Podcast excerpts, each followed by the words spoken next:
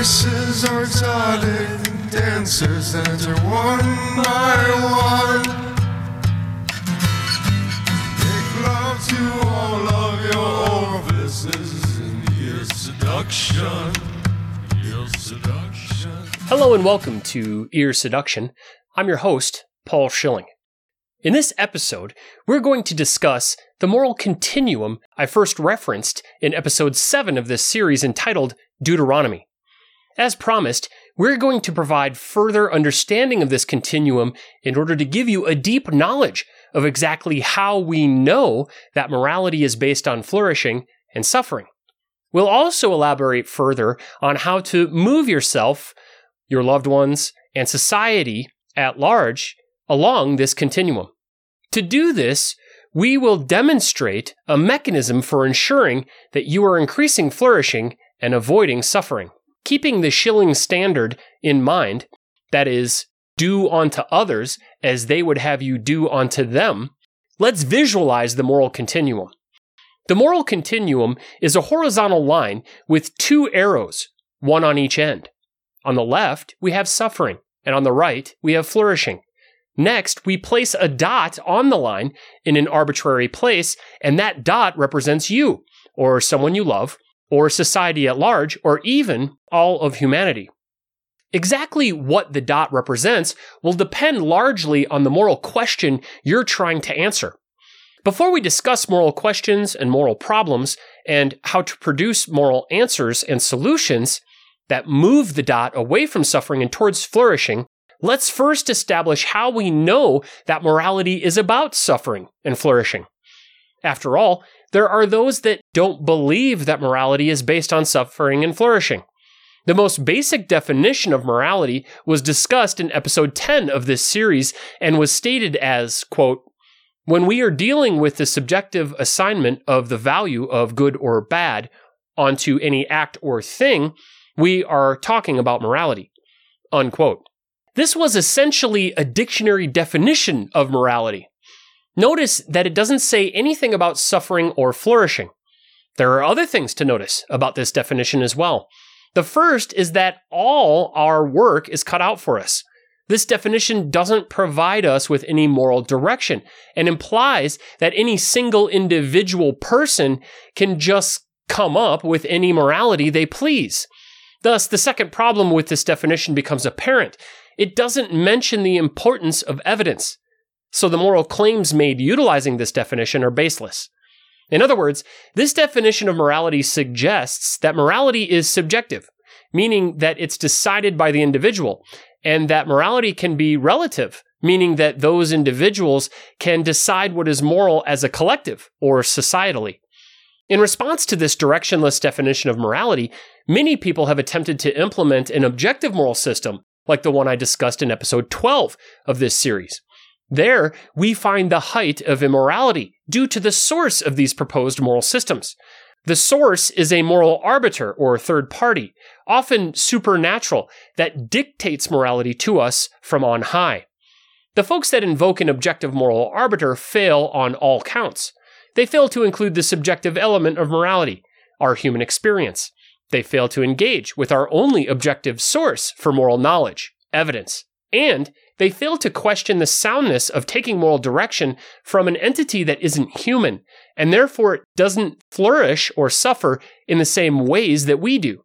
Thus, what pleases this moral arbiter can and often is completely immoral when put into the context of an evidence based moral system like the one I'm promoting. So, based on this information, we can determine that mor- what morality isn't. But now, let's determine what morality is. At its most basic, morality is defined as an evidence based system or methodology used to direct our thoughts, feelings, and actions towards promoting human flourishing while avoiding or diminishing human suffering. At the very least, our actions should not cause suffering, while at the very most, our thoughts, feelings, and actions should move all of humanity towards flourishing and away from suffering.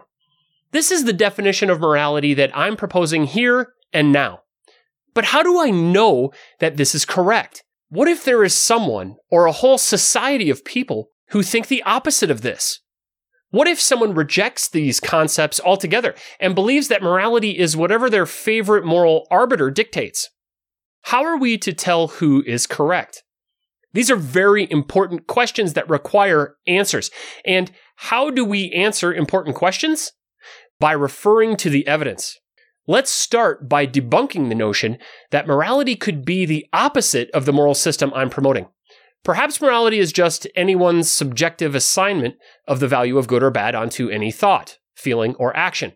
This is the dictionary definition we've been re- referencing, and generally the definition most people accept. How do we know that this definition is incorrect? Well, for starters, let's dig into the concepts of both good and bad. According to our definition, any person could arbitrarily assign the value of good or bad onto any action. Thus, two different people could make conflicting claims, and according to our definition, both of them could be correct.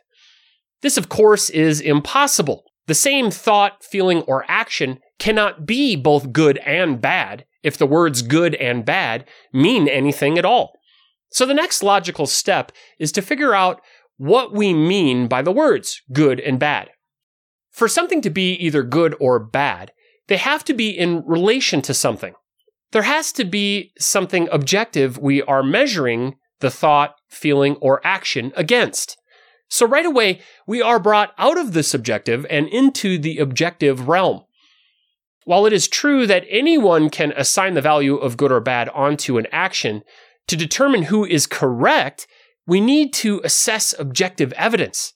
So, what evidence do we have and where does it come from? Let's look back at our definition to see if there is any guidance there.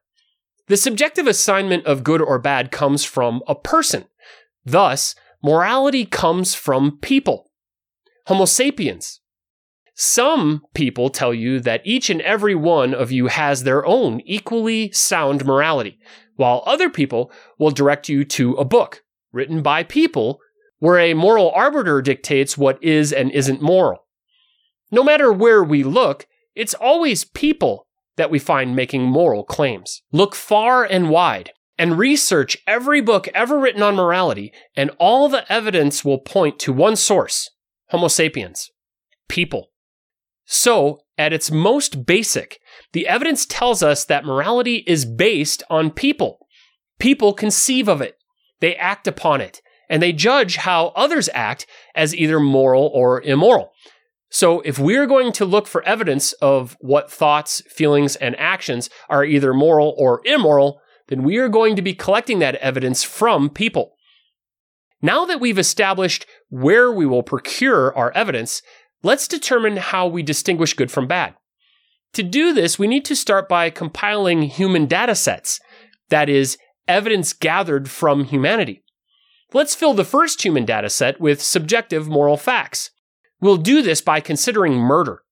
It's widely understood that people don't want to be murdered. Just the thought of it causes them mental suffering in the forms of anxiety, fear, denial, rage, and other emotional anguish all people worldwide report that they do not want to be murdered. In the places where people are murdered often, and without regard to this subjective human data set, we see people fleeing these areas in great numbers. They immigrate to other locations where murder isn't commonplace. Those that stay report all manner of suffering, emotional and mental trauma, so severe that it can cause them to suffer many years after the initial trauma. PTSD is a real issue among those that have endured murderous periods in their lives, and it manifests in the form of vivid flashbacks, intrusive thoughts, nightmares, mental and emotional triggers, and even physical pain. These are all data points that we would include in a subjective human data set related to the importance people place on living in a society that doesn't engage in widespread murder. Such data points are bad because they are evidence of suffering. If bad means anything in the human moral lexicon, then it's data points like the ones I just described that provide evidence for something bad. I could provide a similar example filled with subjective data points we could then use to demonstrate that something is good. But I think that you get my point. Rather than provide a subjective example for good, let's now look to an objective human data set that demonstrates how an action is defined as good. An objective human data set filled with objective data points will further help us establish good from bad, and perhaps most importantly, will do so without any subjective spin. An example of an objective human data set we have already built is the importance of clean drinking water. It's an objective fact that Homo sapiens that have access to clean drinking water flourish and thrive. Water is, after all, a basic necessity, one that is in short supply, and the communities that have been able to procure either a reliable source of clean drinking water or the means to clean water and store it for future use, or both, are currently thriving. In this case, when I say thriving, I mean that they no longer need to worry about dirty water. So they are able to engage in more productive activities. Activities like reading and learning, raising children that live, inventing things, improving their infrastructure, and contributing to the flourishing of others. I also mean that these communities don't have to worry about the many diseases that are linked to unsafe drinking water. They don't have to experience people all around them dying of preventable diseases. And perhaps most importantly, they don't have to sit idly by while their beloved mothers, brothers, and children die. No matter what phase of thriving a community is engaged in at this moment, the issue of clean drinking water has to be addressed, or will have to be addressed very early in their process of flourishing. How do I know this? Because we have mountains of evidence collected by the World Health Organization, the United Nations Children's Fund, the Centers for Disease Control and Prevention, the United States Agency for International Development, and many, many others that demonstrate these facts. In fact, the benefits of access to clean drinking water is so well evidenced that it is considered to be a basic human necessity by all the scientific organizations that deal in medicine, public safety, public health, and biology worldwide. One cannot even consider the notion of health and well being without addressing humanity's need for clean drinking water. Some organizations even go so far as to say that it is a basic human right. Furthermore, each and every one of us knows intuitively that we require safe, clean drinking water. That is why I chose this as an example. But make no mistake, all the science that we've ever engaged in relating to the health, well being, and thriving of human beings very clearly and plainly concludes that access to clean drinking water is a necessity for human flourishing. One might even say that this fact is so obvious that it can be considered common sense. But I don't like the term common sense. So I'll just stick to the objective scientific evidence that demonstrates beyond any doubt that in order for humanity to flourish, first, they must attain access to clean drinking water. If anything can be considered good, in the moral lexicon, then access to clean drinking water is good. And I can say that without any reservation due to the evidence that supports this conclusion. The last two paragraphs of information demonstrate a process for determining good from bad, and I'm going to spell out that process for you now before moving on. First, we have to determine a question or problem. In this case, the question is how do we determine a moral good from a moral bad? The next step is to determine where we will look to gather our evidence. In this case, we've identified that it is human beings that will be our subjects, and so the evidence we collect will have to be from humans. Next, we need to recognize that human beings provide us with two different types of data sets that we can fill with evidence. One subjective data set, because humans have a subjective, a subjective experience, and are able to vocalize their inner thoughts and feelings, and one objective data set, because human beings have very clear and distinct physical needs in order to flourish. So now it's time to collect the evidence and place them into human data sets in order to aggregate the data for further analysis. Once we have all the data, then we can query those data to determine what thoughts, feelings, and actions we will engage with in order to promote flourishing and avoid or diminish suffering. This is the process of being or becoming a moral person. And I encourage you to engage with this process as much as you can until the process itself starts to become second nature. Once you accept the evidence and practice with this system, your moral conclusions will start to feel less like a process and more like intuition, which is how most people experience morality in their everyday lives. So now that we've identified a methodology for determining good from bad, let's re engage with our definition and the questions I posed earlier. Again, I'm claiming that morality is defined as an evidence based system or methodology used to direct our thoughts and feelings and actions towards promoting human flourishing while avoiding or diminishing human suffering. And the dictionary definition says that morality is the arbitrary assignment of the value of good or bad onto an action. Based on the evidence we've just reviewed, we must conclude that no person can just assign the value of good or bad onto an action arbitrarily. The assessment of either good or bad requires that we first review evidence. Thus, it's the evidence that determines whether an action is either good or bad. The dictionary was correct when it suggested that we need to look to people for our moral conclusions, but the subjective nature of morality isn't that any human being can arbitrarily assign it. The subjective nature of morality is that the subjective data that we collect comes from individual human beings. Individual human beings that have a varied subjective experience. That subjective data is then aggregated to give us an evidence based foundation for how all of humanity prefers to be treated. Just as I stated above, all of humanity unanimously reports that they suffer when they are murdered. So while each individual account of this suffering is subjectively reported, the culmination of their accounts provides us with a dataset that can be objectively verified, peer reviewed, recreated, and falsified. In other words, this subjective data is scientific. This further supports my definition for morality that morality is an evidence based system or methodology, just like the scientific method. The scientific nature of moral data is even more pronounced when we take into account the objective data we've collected relating to human flourishing and suffering. From our example above, the scientific data that we've collected on the benefits to human beings when they have clean drinking water is undeniable.